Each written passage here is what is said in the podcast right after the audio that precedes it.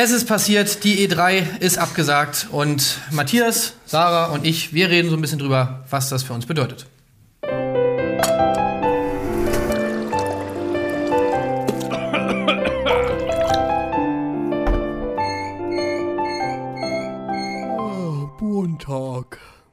Tja, lange haben wir so ein bisschen drüber spekuliert. Jetzt ist es äh, offiziell, die E3 wird dieses Jahr nicht stattfinden. Und das ist natürlich für alle Gamer ein schwerer Schlag, muss man sagen.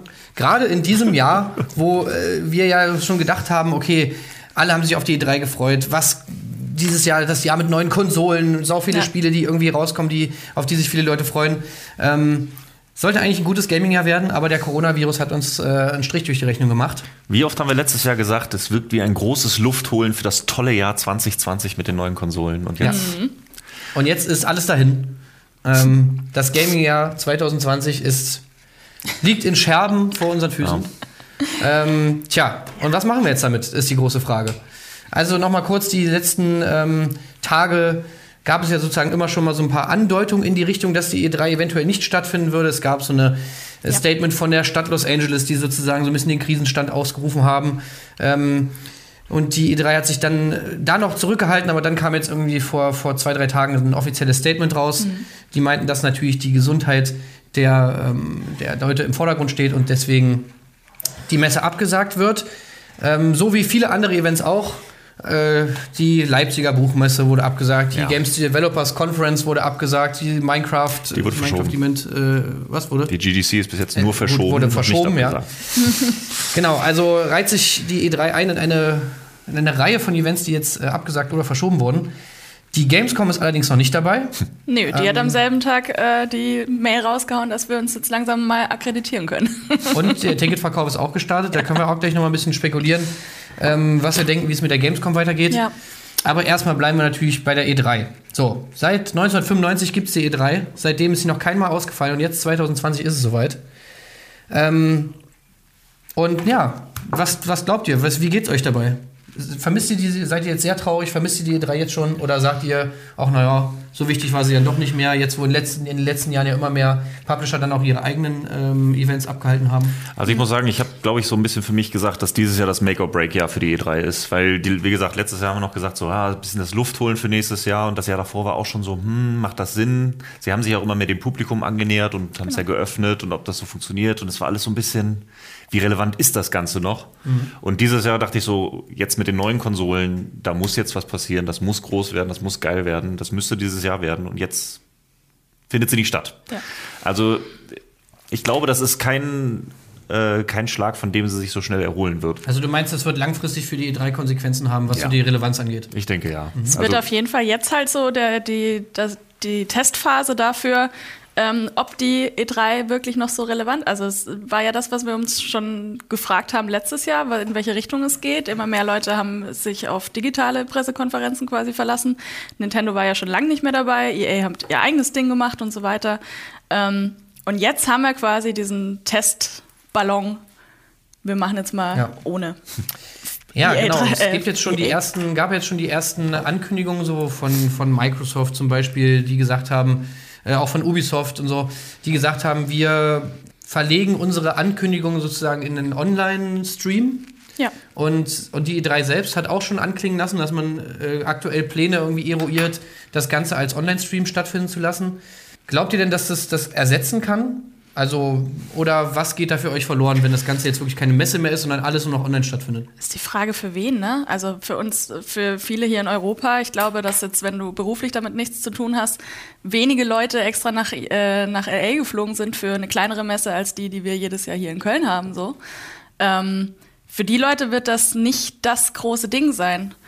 Aber für die Branche, für, für, für kleinere Entwickler, die sich da treffen, um im Rahmen dieses Riesenevents vielleicht auch irgendwie Kontakte zu knüpfen und äh, Deals abzuschließen, wird das, wird das eine andere Nummer. Weil ich glaube, wenn äh, alles online nur noch stattfindet, dann werden sich der, wird sich der Großteil halt die großen Publisher-Events angucken, Streams und so weiter. Aber es kann sein, dass da einfach kleinere äh, Entwickler auf der Strecke bleiben. Ja, das ist auch das, was bei der GDC halt, da, ich glaube, da ist es noch wesentlich schlimmer, weil da so viele Indie-Entwickler sind und sowas, dass die Kontakte, die da geknüpft werden und auch die Deals, die da geschlossen werden und so weiter, dass die alle nicht stattfinden können. Die können nicht digital stattfinden. Ich glaube, für die Big Player, ich meine, Sony war letztes Jahr schon nicht da. Ja. Die sind, also die werden sich dieses Jahr auch freuen, so, hey, wir sind sowieso nicht da, und jetzt müsst ihr alle das machen, was wir sowieso machen. Ich glaube, für die macht das keinen großen Unterschied, weil diese Online-Only, also Nintendo Directs und sonst was, damit haben sie ja schon Übungen, das funktioniert vom Prinzip her, die brauchen diese großen Pressekonferenzen nicht. Aber die, gerade die kleinen Spiele und die Indie-Entwickler, da wird das, glaube ich, noch einen richtig großen äh, Impact auf mhm. die Branche haben. Ja, also wirtschaftlich ist natürlich auch absolutes Chaos so, gerade ja. genau, was ihr meint, so mit, mit irgendwie, wenn die Branche zusammenkommt und da entstehen ja dann auch viele Kooperationen und so weiter und so fort.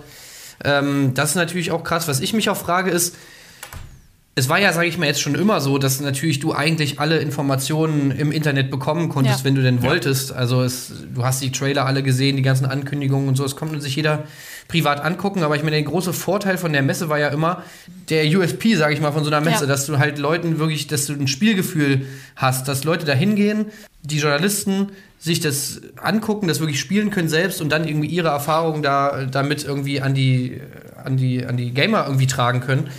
Und die Möglichkeit hast du jetzt natürlich nicht mehr. Und das finde ich schon relativ krass, weil sich damit natürlich auch irgendwie.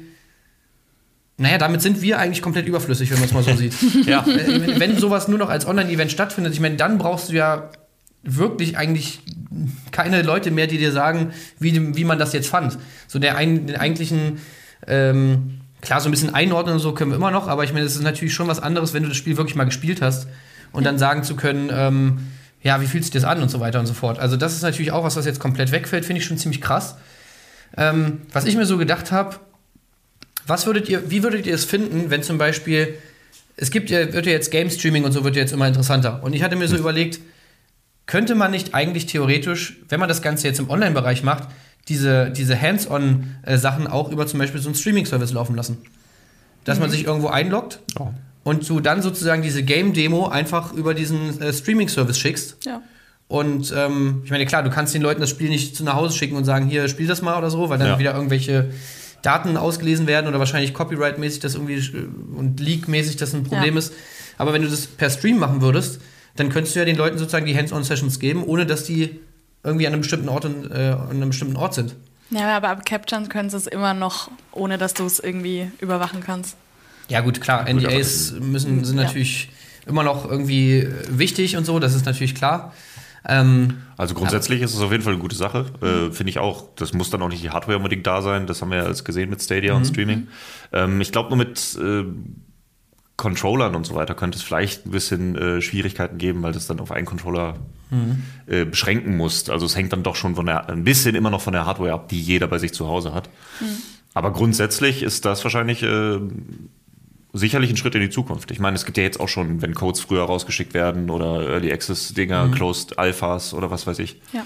Ähm, das wird sicherlich der nächste Schritt sein für das. Es ist nur die Frage, ob wirklich ähm, alle bei dieser Juni-Woche bleiben werden. Also ob diese, diese, dieser Charakter der äh, E3 war ja auch immer der, dass damit das Gaming ja so gestartet hat, dass sich so konzentriert, so viele Ankündigungen und ja. so viele, alle haben darauf hingearbeitet. Jeder hat eine spielbare Demo auf diesen Tag hingearbeitet. Das ist die Frage, ob das, wenn es nicht mehr dieses Vor-Ort-Event gibt, überhaupt noch so gemacht wird, ob das ob da so viele Sachen dann da sind, die wir irgendwie uns in der Woche angucken können. Ja, da ist halt das Ding. Ne? Für die Videospielindustrie ist es letztendlich egal. Ne? Jeder macht hat dann seinen eigenen Timetable und kann es mhm. raushauen, wann er möchte, weil es ja einfach nur online ist und sonst was. Nur für uns als Berichter darüber wird es natürlich wesentlich schwieriger, weil du dann darauf reagieren musst. Es gibt halt nicht mehr diesen einen Ort, auf den du hinarbeitest. Ich meine, wir haben das immer jedes Jahr schön gemacht. Schön die E3-Sendung, da einmal schön äh, die mhm. Nächte durchgemacht, die Pressekonferenzen angeguckt und danach schön zwei Wochen Sommerpause oder vier Wochen. Ähm, ja, wenn die jetzt beschließen, oh ja, äh, E3-Woche, ja gut, dann machen wir die Woche drauf unsere Online-Ding, weil es ja egal ist, wann es läuft. Da sind wir dann schon im Urlaub. Nein, kein da Urlaub. Schon Probleme. ja, da muss man sich schon ein bisschen umstellen. Ich frage mich ja. halt auch, ob zum Beispiel jetzt das eher später stattfinden wird, weil ja zum Beispiel jetzt, man könnte ja vermuten, dass zum Beispiel jetzt ein Publisher wie Ubisoft noch nicht damit gerechnet hat, dass sie es so machen müssen. Ja. Und ja, diese Vorbereitung genau. für diese, sage ich mal, für diesen Online-Stream, für diese Show natürlich jetzt auch noch mal ein bisschen dauert. Äh, auf der anderen Seite könnte man natürlich auch denken, ja, vielleicht machen sie es jetzt auch früher oder sie machen es zum gleichen Zeitpunkt, weil sie jetzt nicht mehr eben diese, diesen Zwang haben, okay, es muss jetzt im Juni zur E3 stattfinden, sondern theoretisch können wir es immer machen und vielleicht wollen sie dann als Erster mit ihren Infos irgendwie kommen. Ähm, Microsoft hat jetzt schon so ein bisschen diesen Kurs gefahren, dass sie immer ein bisschen mehr Infos raushauen als, als Sony irgendwie. Ja. Könnte ich mir auch vorstellen, dass Microsoft jetzt sagt, ja, alles klar, wir hauen die einfach schon eine Woche vorher raus. Es war ja auch bei der E3 zum Beispiel immer so, dass das EA schon, glaube ich, auch mit Absicht immer als erster ihr Event gemacht ja, haben, klar. um dann halt die ersten zu sein, die mit irgendwelchen Infos kommen, wenn die an, wenn die ganzen anderen Pressekonferenzen noch nicht waren, damit man dann erstmal so die Coverage irgendwie erstmal abgreift. Also ja. je dezentraler das irgendwie alles ist, desto mehr ist da auch irgendwie so eine Konkurrenzsituation zwischen den Publishern. Wie machen wir es? Wann machen wir es? Welche Infos geben wir raus? Also es wird auf jeden Fall spannend dieses, dieses Jahr. Mhm. Ähm, Aber noch, da, die, äh, je dezentraler die Mess, äh, dieses ganze Event stattfinden wird oder halt einfach die Ankündigungen rausgehen, desto weniger ähm, Aufmerksamkeit gibt es vielleicht aber auch von den Gruppen, die nicht wirklich Gaming-affin sind. Weil ich finde, die E3 und dieser Gaming-Auftakt, diese eine Woche im Jahr, war schon auch der Moment, wo Medien auf die, auf die Gaming-Welt geblickt haben, die das sonst vielleicht nicht tun. Und da sind ganz viele Zielgruppen, die es vielleicht mhm. ab jetzt gar nicht mehr erschließen wird. So. Ja, das, das ist auch noch ein sein, ja. Punkt, der die Gaming-Branche im Gesamten irgendwie betrifft. So. Ja, das hat schon irgendwie seine Vorteile gehabt, dass man halt wirklich das alles so kon äh, konzentriert war auf diese eine Woche. Ja. Diese Messe irgendwie so als zentrales Ding, selbst wenn sie jetzt nicht mehr, das haben wir auch letztes Jahr schon besprochen, selbst wenn sie, wenn nicht mehr alles auf der E3 direkt stattfindet, aber es war ja doch alles in diesem Einzugsbereich, sage ich mal, ja. in der E3-Bubble, das war schon irgendwie alles ganz cool. Und wenn sich das jetzt alles so mehr auffächert, dann ist das natürlich auch für uns einfach eine ganz, ein ganz anderes Arbeiten so. Äh, speziell für uns natürlich, weil wir danach eigentlich auch Sommerpause haben. Das muss man echt mal, muss man echt mal schauen. Und ja. generell auch dieses, dieses Sommerloch, was jetzt so die letzten Jahre ja eigentlich immer kleiner wurde, was wir ja schon so ein bisschen mhm. gesehen haben, wenn, wenn das jetzt sozusagen dadurch auch noch aufgeweicht wird, ich meine, das ist natürlich schon ein großer Unterschied. Mhm. Ähm, aber es ist ja auch nicht nur so, dass jetzt die Messen abgesagt werden oder verschoben werden, sondern es ist ja generell auch zum Beispiel die Frage, was ist mit den neuen Konsolen? Werden sie wirklich, ja. wird, wird der Release-Termin gehalten ja. oder verschieben die sich vielleicht sogar ins Jahr 2021? Ähm, eine offizielle Ansage gibt es dazu ja noch nicht. Richtig, das große ist eine große Frage. Ich meine, man hat jetzt schon Meldungen, also die Switch hat jetzt schon Lieferschwierigkeiten. Nintendo sagt jetzt schon, oh, neues Animal Crossing, ja, aber wir haben schon Probleme, die Switch nachzuliefern. Ähm, VR-Headsets werden äh, gerade nicht mehr bestellbar. Die Oculus Quest, Facebook hat es geschlossen, die Index hat Lieferschwierigkeiten, sogar das iPhone äh, 11 wird wahrscheinlich verschoben werden, weil die Hersteller Probleme mhm. haben. Der äh, iPhone 11 Hersteller Foxconn macht mittlerweile Masken für China. Also die haben ihre Fabriken umgestellt, um auch Masken herzustellen, statt am iPhone zu arbeiten. Also ich kann mir nicht vorstellen, dass das kein, keinerlei Auswirkungen auf die PS5 und Xbox Series X haben wird. Also ich gehe eigentlich schon schwer davon aus, dass das nochmal nach hinten verschoben werden kann, weil wenn die jetzt schon Probleme haben, jetzt schon, ja. äh, und die große Welle kommt, glaube ich, noch von Corona, ähm, ich glaube, da wird es schon noch einige äh, Veränderungen geben, wie auch immer die geartet sein werden. Ja, was denkst du, wenn die sich verschieben oder kommen sie raus dieses Jahr noch? Ist schwierig zu sagen, aber ich kann mir schon auch gut vorstellen, dadurch, dass diese ganzen ähm, Herstellungsketten so angreifbar sind durch diesen Virus. Und allein, was wir jetzt gemerkt haben, so in der, was in der letzten Woche alles passiert ist, ähm, kann ich mir das schon gut vorstellen. Gerade weil es ja auch am Ende ähm, darauf ankommt, noch vielleicht Sachen schnell umzustellen, was, was irgendwie die, was die Hardware angeht, weil das ist ja immer dieser Konkurrenzkampf zwischen der Xbox und der PlayStation. Und Sony hat noch nicht so wirklich rausgerückt, was sie machen. Und wenn das wirklich am Schluss immer so sich zuspitzt, dann glaube ich, also da, da passiert ja noch so viel, was wir eigentlich gar nicht mitkriegen. Ähm, und das unter den Umständen ja. stelle ich mir schwierig vor. Und was du ja auch schon gesagt hattest, wann kriegen wir überhaupt mal was zu sehen? So, nehmen die das überhaupt noch mit? Sehen, wir sehen es jetzt auf der E3 nicht mehr. Wir können auf die Games kommen, können wir nur hoffen, wissen wir noch nicht. Ähm, es kann ja auch sein, dass sie es aus den Gründen noch weiter nach hinten verschieben, weil, weil sie einfach ja. noch keine Promo machen können, weil noch keiner sich irgendwas drunter vorstellen kann. Aber es ist total schwierig. Wann gab es das mal, dass die im Frühjahr rauskommt? Das ist einfach mhm. so, oder verschieben sie es um ein Jahr? Ja, also es ist natürlich auch so, dass mit dem Wegfall der E3 jetzt auch dieser Druck so ein Stück weit weggeht, was zeigen zu müssen. Ne? Ich meine, jetzt ja. bist du eigentlich im Prinzip natürlich noch von den Konkurrenten abhängig, wann zeigen die was und so weiter und so fort. Aber dieses Datum E3, das stand immer, das war immer ein fester Fixpunkt, so da musst du auf jeden Fall irgendwas zeigen. Wenn die jetzt natürlich wegfällt, kann man, halt, denke ich mal, auch viel einfacher sagen, ja, nee, also wir zeigen vielleicht das erste Mal was im Herbst und dann launchen wir erst nächstes Jahr. Und es kommen jetzt auch Tag für Tag neue News rein. Wir können ja auch mal sagen, wir sind heute, also heute ist Freitag, wir zeichnen Ja. den jetzt am Freitag auf. Ob bis zum Ausstrahlungs äh, Ausstrahlungsdatum jetzt über das Wochenende bis zum Montag, kann vielleicht schon wieder sau viel passieren, man weiß es nicht. Ähm, also, was wirklich jeden Tag sind hier irgendwelche neuen Sachen. Jetzt hier, wir sind jetzt hier in Hamburg, äh, hier sind jetzt auch alle Veranstaltungen abgesagt und so weiter und so fort. Also man hat gar nicht dieses Gefühl, dass es irgendwie jetzt so ein Höhe, der Höhepunkt erreicht ist, dass wir bald über den Berg sind oder sonst was, sondern es geht eigentlich jeden Tag weiter. Ja. Ja. Und da sehe ich halt auch im Hinblick auf die Gamescom, ehrlich gesagt, ein bisschen schwarz, weil ich kann mir nicht vorstellen, dass im August wir das Ganze so irgendwie überstanden haben und sie dann und im August wirklich eine, eine Veranstaltung stattfinden kann, wo mehrere hunderttausend Leute irgendwie zusammenkommen, auf engstem Raum zusammengefercht, irgendwie da irgendwie Gaming feiern. Also Ja, Ja. die Frage ist, wie früh sie da den Stecker ziehen. Also ich gerade habe ich noch so ein bisschen Hoffnung. Also ich meine, E3 im Juni, ja, das sind dann schon noch mal zwei Monate mehr. Ähm, ja, wer weiß, wie es bis dahin, wie die Welt bis dahin aussieht. Ich glaube schon, dass die Gamescom anders aussehen wird, auf jeden Fall. Ob sie frühzeitig den Stecker ziehen, wie lange sie au ausharren und äh, ich meine, je länger sie auch warten, desto schwieriger wird das Ganze auch wieder abzusagen. Äh, es bleibt zu warten. Noch habe ich ein bisschen Hoffnung, dass wir bis dahin irgendwas sehen. Vielleicht wird sie dann äh, weniger Karten verkauft, sie wollen weniger Leute reinlassen. Wer weiß. Äh, aber noch habe ich ein bisschen Hoffnung, dass vielleicht was stattfindet. Es ist auf jeden Fall total spannend, wie sich diese Branche bis August, wenn du das mal überlegst, so, das sind noch ein paar Monate, dass sich da einfach so krass viel ändern kann. Ich, wenn du überlegst, wie viele, wie viele Existenzen davon abhängen, wie viele Leute, was für Branchen gerade gefährdet sind, was für in welche Richtung das alles geht. Wenn jetzt tatsächlich so der Großteil, wenn die Schulen schließen, ähm, die Leute, die, die, die Jugendlichen und ganz, ganz viele Erwachsene irgendwie in die Quarantäne kommen, welch, was die dann mehr nutzen an Entertainment-Angeboten, aber wie die dann wieder hergestellt werden oder wie die produziert werden können, wer davon einen Nutzen zieht, wer davon Schaden nimmt, das ist so, das ist eine riesige Bubble, die ich mir persönlich gerade gar nicht vorstellen kann, aber auch noch nie in der Situation war, wenn ich mich zurückerinnere, dass das innerhalb von so einem kurzen Zeitraum sich alles so krass ändern kann, realistisch betrachtet. Ja, Die Welt wird sich auf jeden Fall verändern dieses Jahr durch Corona. Aber das ist ja, weil wie du sagst, ähm, gerade ist es auf der einen Seite für die Zukunft gesehen, was die neuen Spiele, was die Entwicklung rausgeht und die Werbung, bricht die Videospielbranche gerade auch wie alle anderen Branchen ein bisschen zusammen.